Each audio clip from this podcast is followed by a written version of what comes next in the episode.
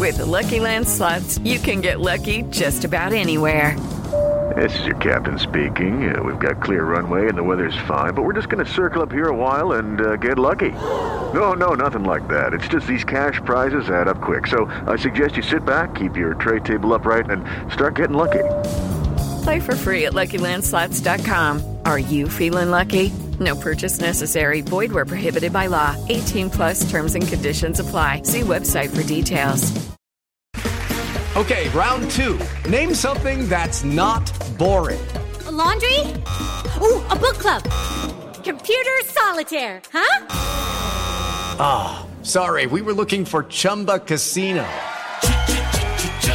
That's right. ChumbaCasino.com has over 100 casino style games. Join today and play for free for your chance to redeem some serious prizes. ChumbaCasino.com. No purchase necessary. Full prohibited by law. 18 plus terms and conditions apply. See website for details. Judy was boring. Hello. Then Judy discovered ChumbaCasino.com. It's my little escape. Now Judy's the life of the party. Oh, baby. Mama's bringing home the bacon. Whoa. Take it easy, Judy. The Chumba life is for everybody. So go to ChumbaCasino.com and play over 100 casino style games. Join today and play for free for your chance to redeem some serious prizes. Ch-ch-chumba. ChumbaCasino.com. No purchase necessary. Void where prohibited by law. 18 plus terms and conditions apply. See website for details. The Newcastle Natter is back for the season by Ladbrokes. Hello and welcome to the Newcastle Natter. I'm Paul Doolan, joined on the phone this week by Dave Watson. Hello, Dave. Hello, Paul. You were much more enthusiastic before you started recording. Let's belt this one out, you said. And now it's yeah. like, hello, welcome to the Newcastle fucking Natter. Again. You can't, you oh. can't start at 11. You got to build no. up. The usual Natter crescendo. Oh, I didn't know you were a superstar DJ, knowing all about how to balance. You know, a good, a good podcast is basically like Bohemian Rhapsody. You start slow, you build to the oh. headbanging. You know this, Excellent. Dave. How are you? I'm all right, mate. I'm, I was saying to you before, just uh, annoyed with work not getting their jobs done properly, so I can get everything that I want to get finished finished. Oh. oh you know, hell is other people. It's true. Speaking of hell, speaking of yeah, I was trying to avoid going into the football. I didn't actually manage to see it, which I, I, was quite pissed off about at the time, but has come as a bit of a relief because I did not mm. miss much. Newcastle oh. nil, West Ham three. I'm guessing you saw it, or we're yeah. we're buggered. Yeah, no, it was it was one of those Saturdays where um, I didn't actually have anything to like any. I didn't have any friends staying. I wasn't going anywhere. We didn't have any plans. I thought, lovely Saturday, three o'clock kickoff. Watch it on a stream. Settle down, cup of tea, fuck me, I would have preferred to be in IKEA. Yeah, I really would have been. It was awful. It was genuinely. It's one of the worst performances I've seen under Benitez. This is the it weird was, thing because I'm only going from match of the day and from the highlights. Like we looked to create a few fairly decent chances. No, we really did. It's we, we quite created... odd because we've had plenty of games this season where we've created nothing. Yeah, I know what you're saying, but this was. I think this was um, so in the games where we've created nothing, you can see what we're trying to do. You know, we're we're we're executing a plan, and the chances just aren't there because either the opposition's um, too good to allow us to get a really good opportunity, or we're not creating the the opportunity because our players lack the ability to do that. This was where we were shit at the back like really poor defensively for the first time in I can't remember how long. I was going to say just um, after we're going on about how great the depth we've got at the back is, apart from left back, yeah, and right back, and and up front, um, Rondon, he, you know, he didn't have a, a terrible paces game, Salomon Rondon. he um he didn't he didn't put away the the opportunities that did come his way, and he had a, a couple of decent chances um, and he just didn't put them away. Perez was profligate. Perez had a good number of opportunities, and either because he lacks the ability, which we've spoken about at length, or because he was I don't know, lacking in confidence. He Mm. just was snatching at them. It was he was really, really poor. I'm I'm usually one to defend Perez because I think he gets a lot of stick that is perhaps uncalled for. But this game, he his his failings were laid bare. Yeah, the tricky thing with Perez, I think, is he's like a an extremely low budget version of Raheem Sterling, where he'll miss a lot of decent chances, but he'll his positioning is good enough to get him into those chances where others wouldn't.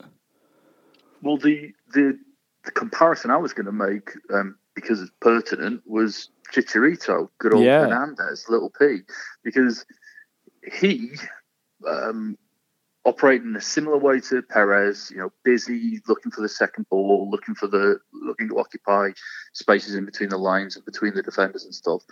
He, he found those spaces, and when the opportunities came to him, he, he put them away, and he just looked sharper and better. But then he cost West Ham 16 million quid, and Perez cost us 1.5.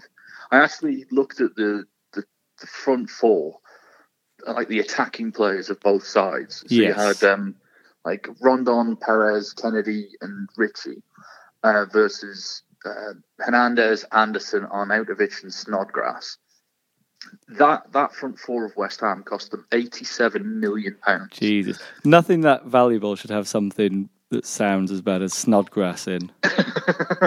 he was he was the worst of that bunch. Yeah, to be to be honest. But then, I mean, Anderson got man of the match um, on the you know on the, on the websites on on BBC and stuff like that.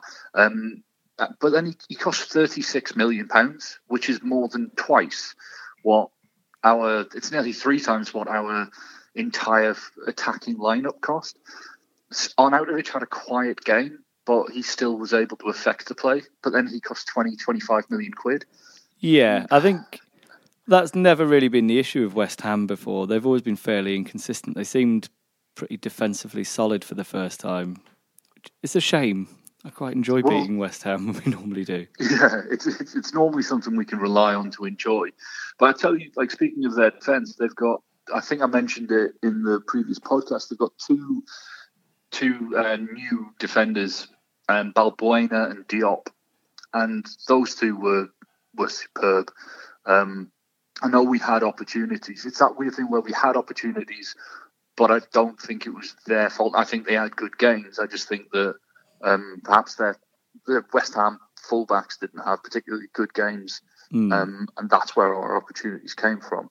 I was going to ask you. Um, I know you didn't uh, see the game, but from what you've read and the um, and the uh, like what you've what you've seen, I've on seen the highlights, and highlights, but yeah. yeah. So I, uh, my position is, I think that Benitez got it wrong tactically.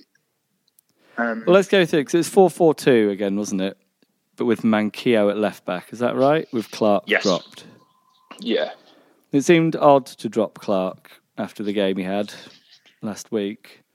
I know. But then the last week we were playing with five at the back, or Yeah. three at the back, whichever you want to do.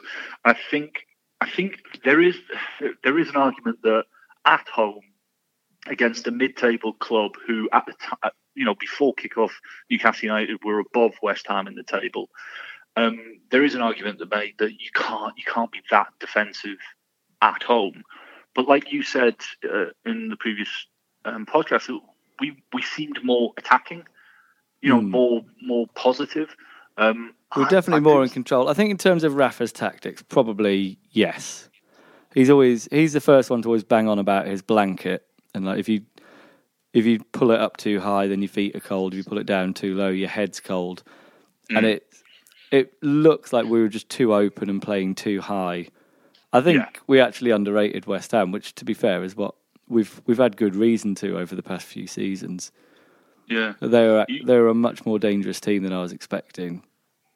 Yeah, and I, I honestly thought that them, this, the centre of their midfield, uh, Noble and Rice, I thought that was definitely somewhere that we could uh, impose ourselves. Again, that's such a missed opportunity for a pairing. That I- you'd get your scouts out looking for Curry, looking for P. Well, they got Rice and Little P. That should have Yeah. been wasted opportunity. What are these managers thinking of, Dave? Oh, they're, they're just not. That's the They're problem. just all about They're just not results. thinking. They're not about Yeah. nurturing good punning partnerships. I mean, we, we should find somebody called Locke to play in the centre. Yeah. Lock and Key. Lock and Shelvey. Yeah. I like it. But um, the one of the players that we, you know, were effusive in our praise for last time was um, Fernandez, and he had a bad game. He really did. And I think Dubravka had another bad game. Um, yeah, he made one decent save and then conceded a goal at the exact same opportunity. It's an odd one. I don't know. I, I, I'm just not. It, it's a bad day at the office. Mm. And Everyone I'm seemed glad- to have one, like you say, as well, which is unusual Exactly. for us. And we never, Yeah. we very, very rarely concede or lose by more than two goals. No. It reminded me a bit of the Watford game last season, where it just seemed to come out of the blue. Everyone had a shit game, and you just have to sort of move on. Yeah, yeah. And I mean, we've.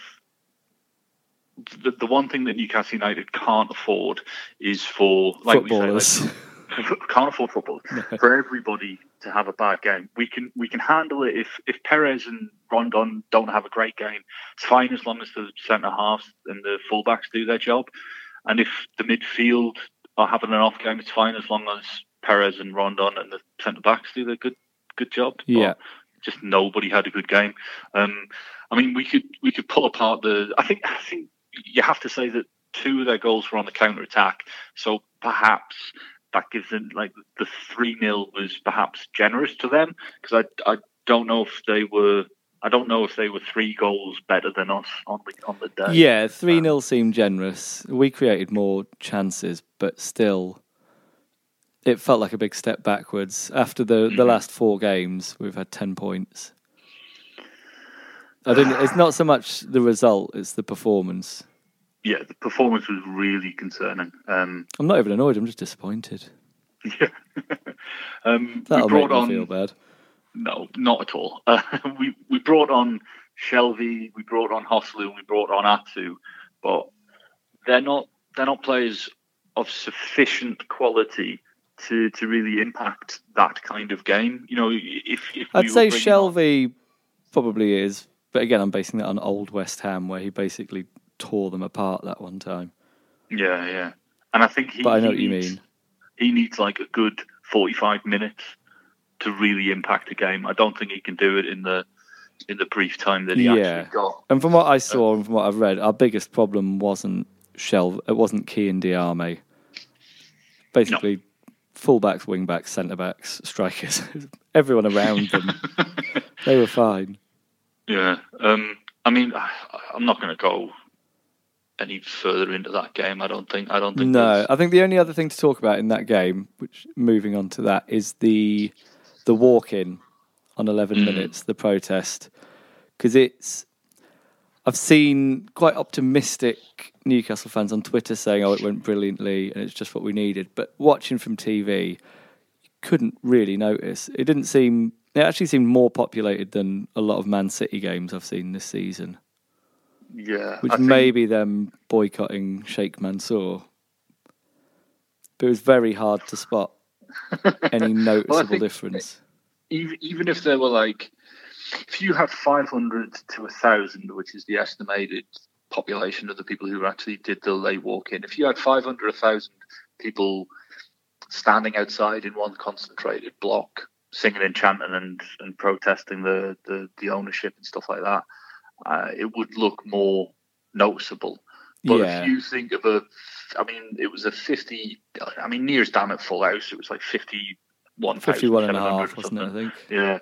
If you've got 50 odd thousand and there's 500 people walking in late, you, you can't tell. No. They're not all in one block. They're not all sitting together. It's not. And they didn't come in. It's basically 1%. Yeah. It's not. It's not enough. The there is a. I thought it was. Um, I thought it was ill-timed that when they were coming in, there were jeers, jeers and um, there were uh, anecdotes of, of the fans who were coming in late being abused by other fans, telling them, you know, you should have been here to support the team and all that kind Yeah. of thing. I think that was bad timing because had had Newcastle been one 0 up, nobody would have cared. if Newcastle was still nil nil, nobody would have cared.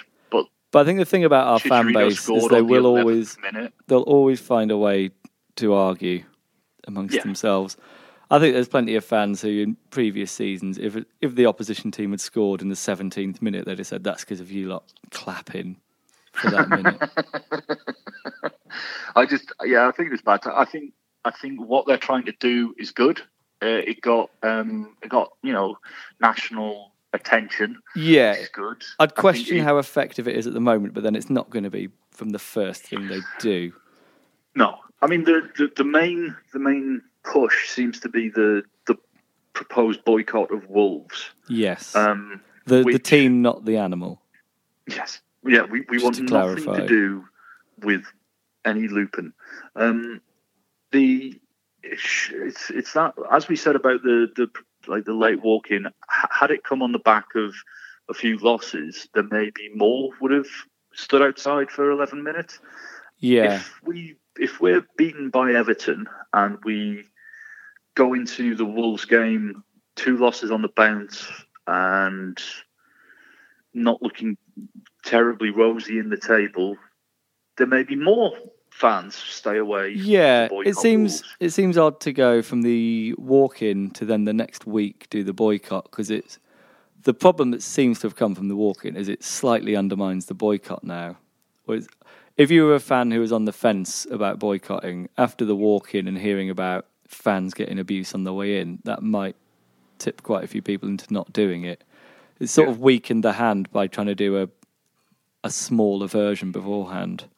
I take your point, and I don't necessarily disagree with it. I I think it's that- still worth trying because it's better than doing think nothing. the, the, the, the big, the biggest problem, the active um, fans pushing for the protests, pushing for the boycotts, the biggest problem they have is that they exist on Twitter and social media, and they think that the vociferous re- reaction that they get to these proposed actions on that those platforms, it convinces them that it's more popular than it perhaps is. I don't know if you're if if fifty percent of the the um, the Newcastle fan base are particularly active on Twitter, I, I, don't know, but you'd need at least fifty percent of the match going fan to stay away for it Yeah. to be deemed a, a, a true success. Even So like get- five thousand would be a success, I think, for the boycott. Well, I think it it could would- be, but but that's still that's that's ten percent, and that's I mean what you'll what you'll hear spun is well ninety percent of the fan base still supported the the team. Rafa Benitez has always been calling for you know we need the support on the from the stands because every little bit helps, and the, those against the, the protests will point to the first eleven minutes and say, well if you'd been there maybe we would have started better, which is ridiculous. But Yeah. you know that these are these are these are For those eleven minutes, we were drawing. It was only after that that the that we were losing. So really, the boycott, or the not Hang on. walking in, was actually a good thing for the team. You're using the Ruud Gullit defence. Yeah, sexy protests. No, we went. You, must remember the the Sunderland game. He said that. Um, Oh, where Shearer and Ferguson were on the bench. before he brought Shearer and Ferdinand uh, Ferguson on, um, Newcastle were were were, were drawing. So uh, Maybe he was right. Maybe maybe maybe we should never have got rid of him and enjoyed Champions League football. Yeah. Or maybe the walk in had no effect on the result and people think it did. Oh, whatsoever. Slightly And- insane. And the point of these protests are to maintain pressure on Mike Ashley. Yes. And I think you have you. It'd be hard to say that it hasn't impacted him because he's been because of the mounting pressure on him and his his one true love, Sports Direct. You've seen him coming to games. You've seen him. Um, well, you saw he was interviewed yesterday on Sky News. Yes, which we'll talk Um, about in a in a bit. Okay. Do you want to talk about something else for a bit, or do you want to? Uh, was that I was done with the protest? Because I, I think the other thing to say about it is the timing was slightly unfortunate that we were in a good run of form, but also, if you're looking at us historically, it feels like the best time to try and organise anything where you need a mass sort of percentage of the fan base to do anything. Surely save it for just after the transfer window when we're we're traditionally very angry. So I think the the Magpie group have had some very good ideas, and they are getting to Mike Ashley through Yeah. other means and bringing it into the stadium when there's such loyalty to Rafa and him calling for unity in the stands. It's it's the hardest way to mobilise everyone. I think I think they've just chosen I a very difficult way to go about it, but then they've chosen a way to go about it. So that's, that's more yeah, than I've done. you can't you can't fault either their um, endeavour and you can't fault their end game, but I think there needs to be a realization that for a lot of their a lot of their plans, it, it relies on a greater a greater support from the, the fan base as a whole than they're currently enjoying, and part of that is apathy Yeah, there's a there's a lot of fans who go to the game on, on a Saturday and that's all they care about. Um, they'll be angry that Mike Ashley isn't spending more money. They'll be angry that you know we haven't got the players on the pitch that we we'd like, but not angry enough to stay away from the ground. They're not angry enough to. I mean, you've seen some of the some of the um, boycotts you see in Italy and stuff where there is literally an empty stadium. yeah. Um, in Germany at the- moment, they seem very good Yeah. across the league. But I guess eleven years, there's inevitably going to be apathy. If someone shits I- on your doorstep every day for eleven years, you're not going to be furious every morning. You just be resigned to it. You'd probably install a CCTV camera and try and get to the bottom of it. And that's why we have think- to take action.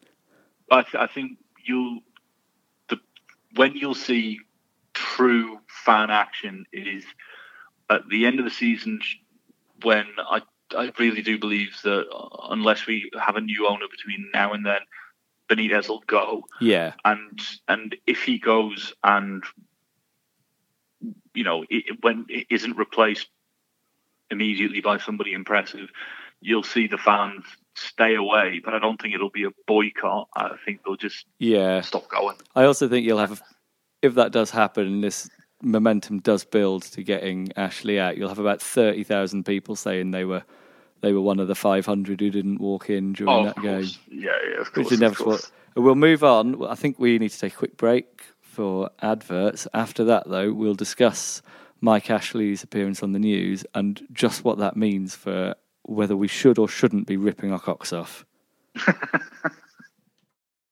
Newcastle Natter is lubricated by Watney's Pale Ale. Watney's Pale Ale, the Newcastle Natter Beer of the Month.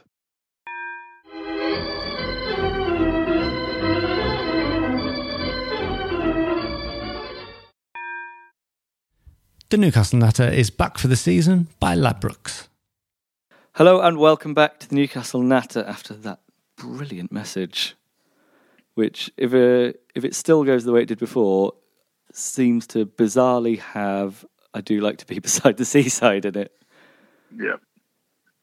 Well, it's because we don't have a, a, a theme tune, so that's now our theme tune. I'll book us some studio time, Dave. Can you play an instrument? Uh, Will Dennis a walk a minute? string. Oh God! it's the second half. It's going to get blue. That's what Yeah. happens in this game. right, Mike Ashley appeared on Sky News. So I think he was up before Hmm. Parliament, and then that seems to be the only way he ends up talking directly to anyone. And he seemed to imply, from what I've seen, that we are quite far along the way in terms of selling the club. Yeah. So what he said is that um, he's hopeful that um, before January transfer window, uh, he'll be able to quote step aside, and um, that'll be because he wants what's best for the club, what's best for the fans. No one's ever Um, doubted that. No.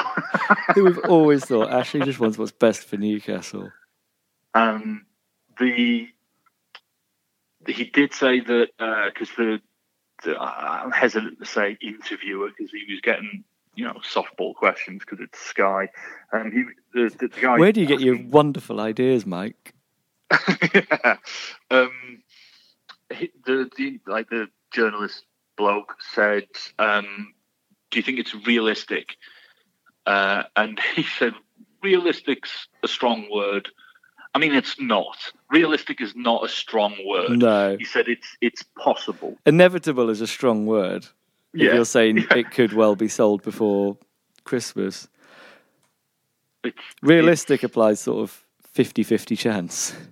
Yeah.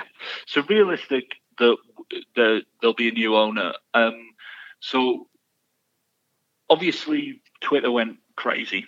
Yeah. Um, there's a lot of people who immediately discounted it, and you know, justifiably so. They said it's never going to happen. And it's purely to put um, put a kibosh on the proposed protest at Wolves. Fool me Um, 16 times, shame on me, basically. Yeah. Uh, then there was another group who uh, who said, "Well, I've had a look online on a I don't know Sky Scanner God. website, and there's a hedge fund that's landing in Newcastle tomorrow, and they've got a car to take them to St James's Park, and so." How's um, that Mark on Douglas- Sky Scanner? Oh, it's not. It's Um, a flying car. So uh, Mark Douglas who, uh, works at the, the Evening Chronicle up there. He said that um, well, he's been in touch with this particular hedge fund. They're called Franklin Templeton.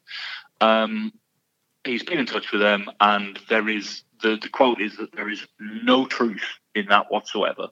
Um, so put that in your, you know. And are these the people that own the Atlanta football team as No, well? so that's uh, the guy who owns Atlanta United is a chap called Arthur Blank.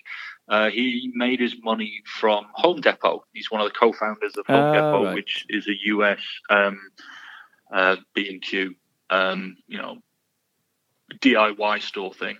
Um, he's worth just under five billion quid, and um, he does want to increase his uh, his sports franchise, you know, empire.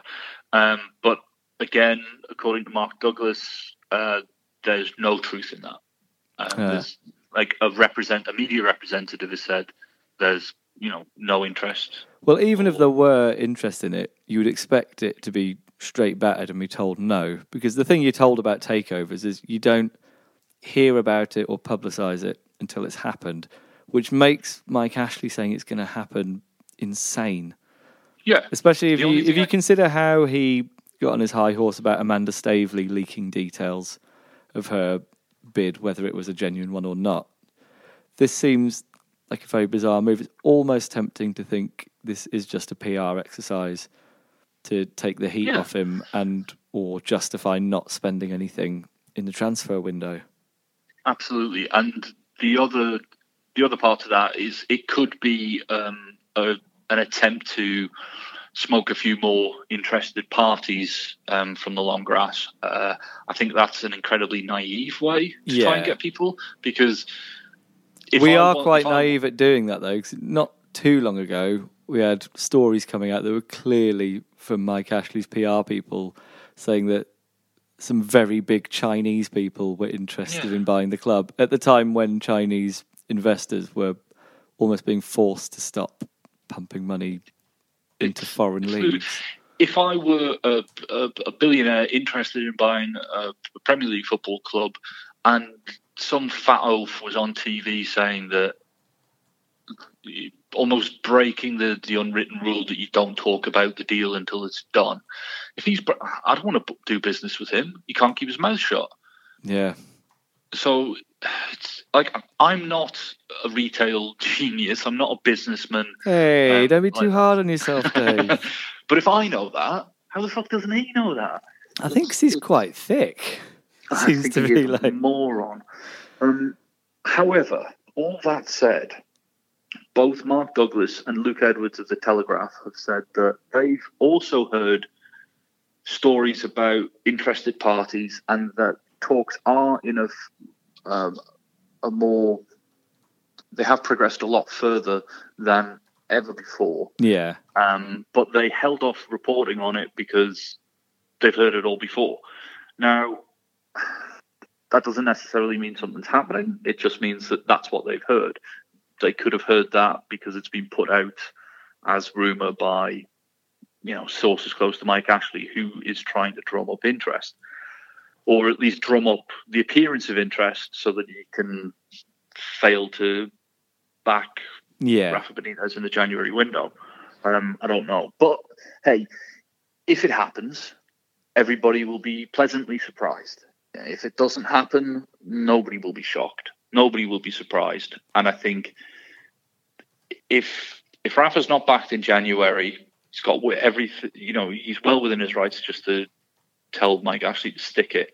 And should he leave, any proposed actions, any proposed boycotts and stuff later in the season, post Benitez, post disappointing January window, I think will be well supported and be there will be much more people willing not willing to forgo the the pleasure of Yeah. St James's Park on a Saturday with I mean- Mark Hughes in charge. I think we're both on the same page. We really want this to be true this time, but it, it's it's so hard to get your hopes up because I remember not too long ago us doing a pod where, for all we knew and had been told, it was definitely happening, and he, he was going to be gone.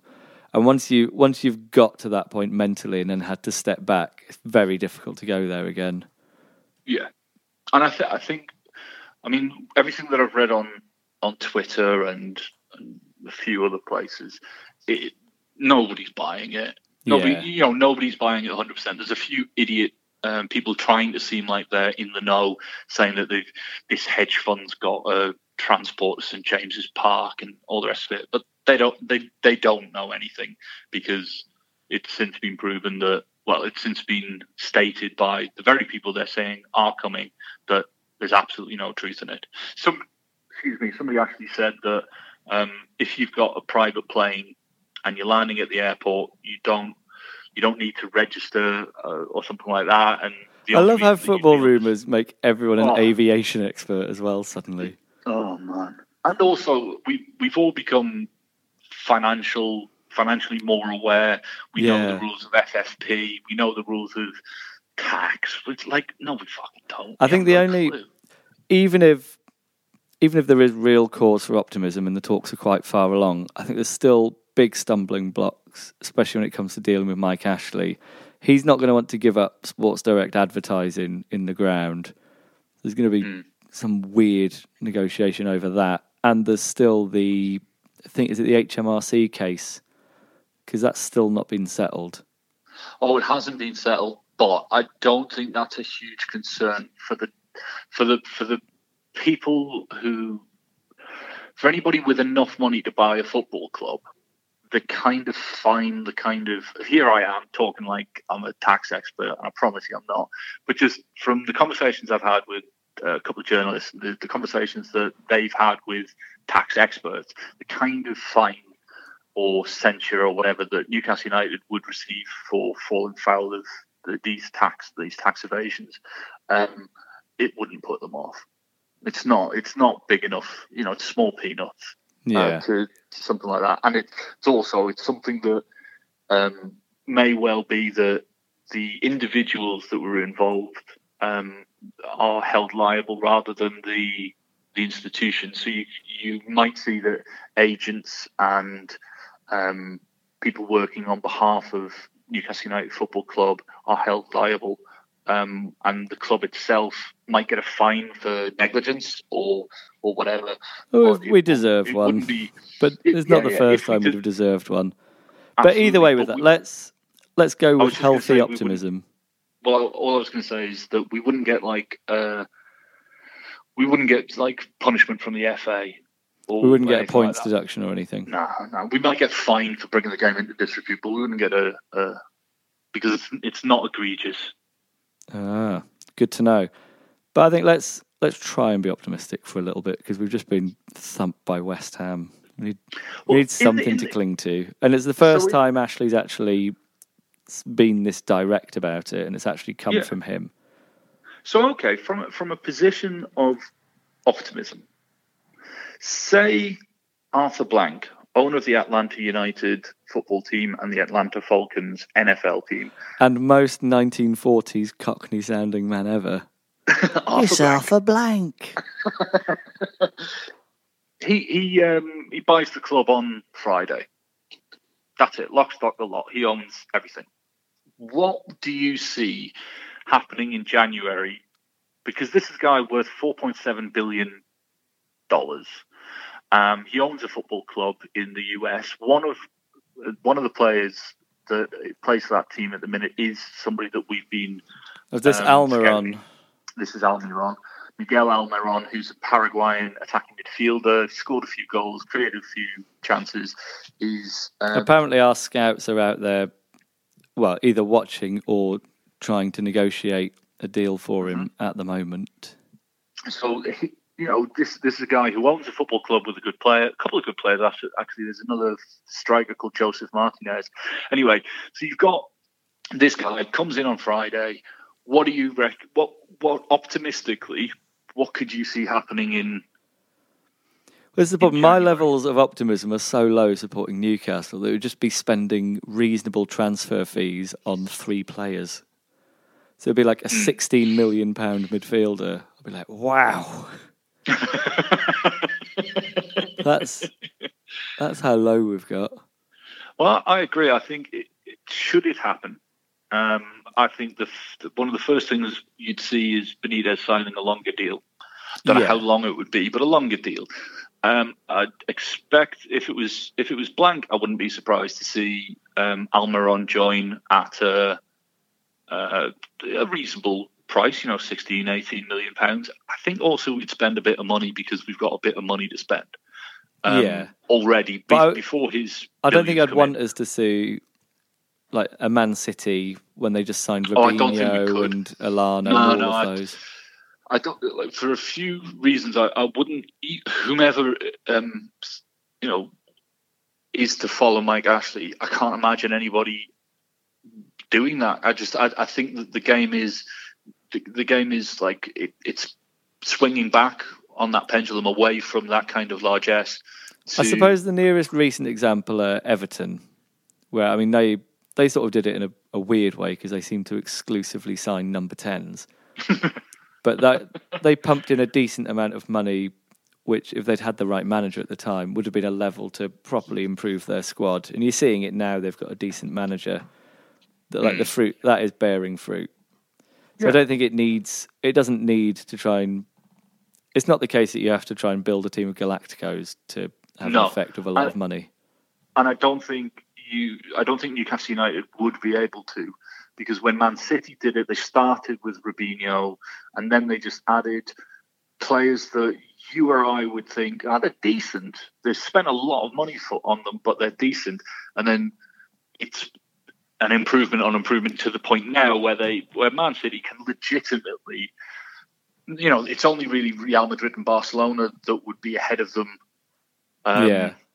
in in the queue to sign the world's best player. Who would your most Um, optimistic level of signing be, with the caveat that they're not allowed to be people that you know only through Football Manager? oh, because I was going to say No Freddie Lautaro Adu. Martinez uh, from Inter Milan. I was going to no. I would say that you Would Gareth Bale be too high a level for Yeah. a very rich team looking to make a statement? See, I think the, the level of the level of players that we've heard linked to us before, players like Almiron, players like um, Haller, the the, the um, I've no idea who these people are, Dave. oh, he's a big he's a big target. man. Think Um, optimistic. anyway, oh, so in Optimistic means use- players that people have heard of. Okay, the, No um, wonder to use the- kids. the- to He use the plays for Colo Colo. He's, he's available for one and a half million. to play and to use the Premier League as an example. Yes. Um, I would say that the- level of player that we could, like Newcastle United, could could feasibly attract um, with a new owner and with the, the amount of you know. if we've been that kind of pumped with blanks millions. Yeah, you could go to Man City and you could have a look at the the the like the team below the their first team. You, you know, you wouldn't, of course, you wouldn't be able to get like Sane or anything like that. But could you try and get um? Uh, Not the youth team.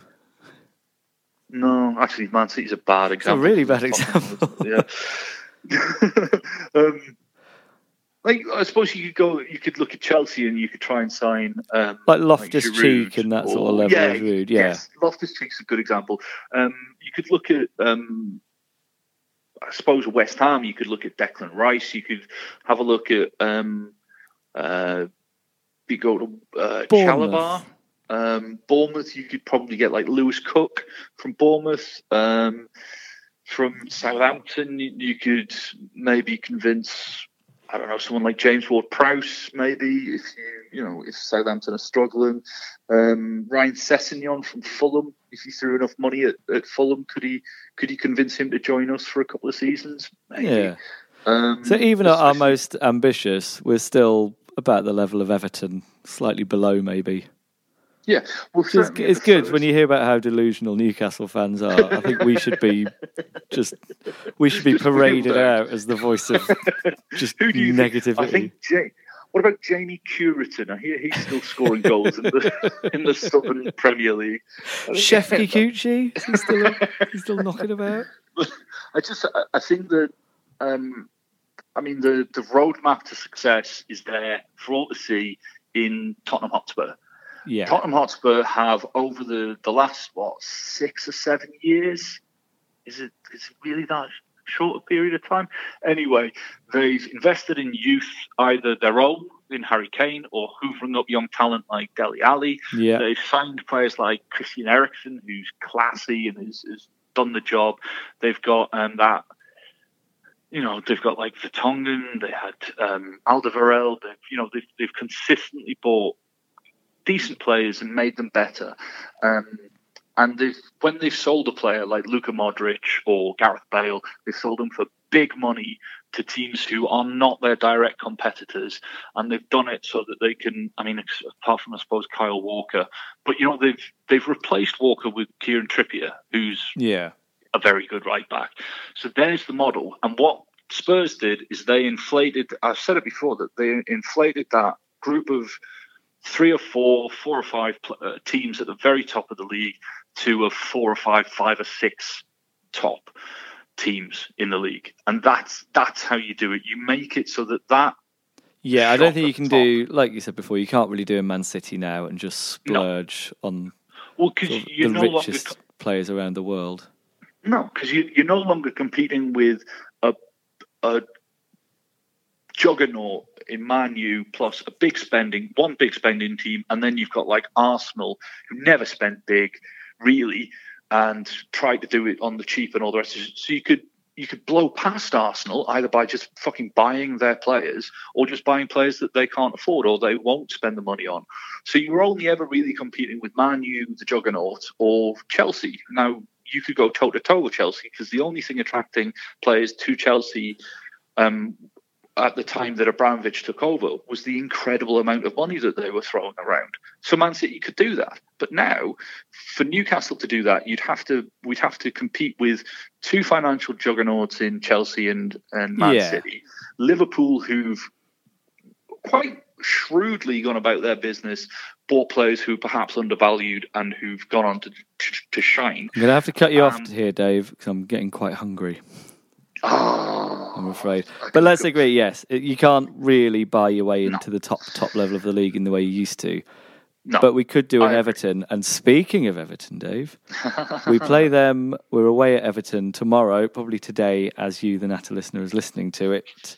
Mm. Wednesday, it's a seven forty-five kickoff, yeah. and one which I am in no way optimistic about. No, We're going to be without Matt Ritchie, who's picked up his fifth booking. Be suspended. And if there's an area we've not got much Not depth, well, I was going to say we've not got much depth, but I do really want to see Jacob Murphy at the moment. But I think that might be the case that we'll see him for a game or two, and then think, I really wish I hadn't seen Jacob Murphy for that game or two. Well, Paul Dummett is going to be a late fitness test, um, as is Yoshinori Muto. So Oh, I forgot we had him. Yeah, remember him? the Um, one who's really good at drawing fouls, as we've discussed on here before. we could, uh, what we could see is a return to the um, five at the back that we saw against Burnley, and we saw work quite well, where you perhaps have Kenedy at left wing back if Dummett isn't risked. or Yeah. or Manquillo, and then you have Kenedy and Perez up uh, like behind Rondon. And I mean, Lascelles should be match fit. Shelvey should be match fit because they were both on the bench against. uh, Lejeune apparently is not far off being back as well. yeah, I wouldn't. I, I You wouldn't want to risk him starting a game. I don't think we'll see him before January. Wow. I, I, I think it would be. It's just. It's not worth the risk in an area that we're quite well stocked. I Yeah, mean, that's none true. He is the best one, but we're pretty well stocked. It's not worth the risk. So um, against Everton, they they're a wing. They you know they they attack down the wings. So I think maybe having more bodies between supply and striker is a good idea. Um, they're good at set pieces. So they seem to play with bloke- Richarlison up on his own. Is that right? Because the the three centre back thing seems to be almost exclusively against like the very top sides away, or against sides that have got two big strikers. I, I Not they wouldn't wouldn't that- necessarily work. I do think you're right. We we do need to restrict their space. they're they're a quick team as well. They are. Um, I'm just trying to. I'm trying to remember who their who their striker is, other than Richarlison. I can't. Well, there's Tosun, but he doesn't really get a game. No, he doesn't really. Um, Sigurdsson, I Hmm. guess, plays in behind him. I think yeah, yeah. No, no, no. Sigurdsson's definitely. because that's going to be a very packed midfield as well. So, so according to who scored, they play with essentially a four-five-one with um, Gomes and, Leg- and Gueye in the centre, with Walcott, Sigurdsson, and Bernard ahead of them, and Richarlison up front. So, but they do play. They do like to play down the flanks. So Yeah, five at the back against that attacking four, I think is a good idea, especially as we look so open against West Ham. I think it would it behooves us to sit with five at the back, and obviously sitting with five at the back means that if you want to, uh, you could take off. Say you're chasing the game, or for some reason we're three goals up and you want to go for the jugular, you could take off one of the defenders and bring on Yeah. an attacker and you can you've still got four at the back. You know, you don't have to do a lot of shuffling. So I think personally, I think we'll switch. Well, I think we'll stick with the four-two-three-one and just play His very favourite, deep yeah. and very defensively, and have basically the wingers playing as second fullbacks. yeah, And then uh, I wouldn't be surprised. Hope for a chance on the counter attack. We can get Rondon's pace in behind the Everton back line. What as long as he has a be? fifty-meter head start. Go on, give us your prediction. Uh, two 0 Everton. I think they're a very good Uh, team. yeah, yeah. I'm I'm going to go one 0 Everton. Yeah. Oh, we had a nice bit of optimism in the middle there. It was. It was. I mean, It's been an optimism sandwich with two thick slices of negativity slash realism either side. it's like jam, but in between two blocks of Ryvita. Yeah. Yeah, They probably love that in Sweden. Idiots. savages. Go I on then, think, mate. Go I think that's food. probably everything. But uh, yeah, g- good luck to all of us in everything we do. uh, thank you very much for joining me, Dave Watson. Thanks again, Paul. And thank you to you, the Newcastle listener. Uh, oh, God, I can't even talk. I need to eat, Dave. Oh, right. it's the meltdown. Thank you very much, everyone. Unless you didn't enjoy it, you can go fuck yourselves. Uh, thank you very much. Bye. This is a Playback Media production. To listen to all our football podcasts, visit playbackmedia.co.uk. The Newcastle Natter is back for the season by Ladbrokes. Sports Social Podcast Network. It is Ryan here, and I have a question for you. What do you do when you win? Like, are you a fist pumper? A woohooer, a hand clapper, a high fiver. I kind of like the high five, but if you want to hone in on those winning moves, check out Chumba Casino. At chumbacasino.com, choose from hundreds of social casino style games for your chance to redeem serious cash prizes. There are new game releases weekly, plus free daily bonuses. So don't wait. Start having the most fun ever at chumbacasino.com. No purchase necessary. Group. Void were prohibited by law. See terms and conditions. 18 plus.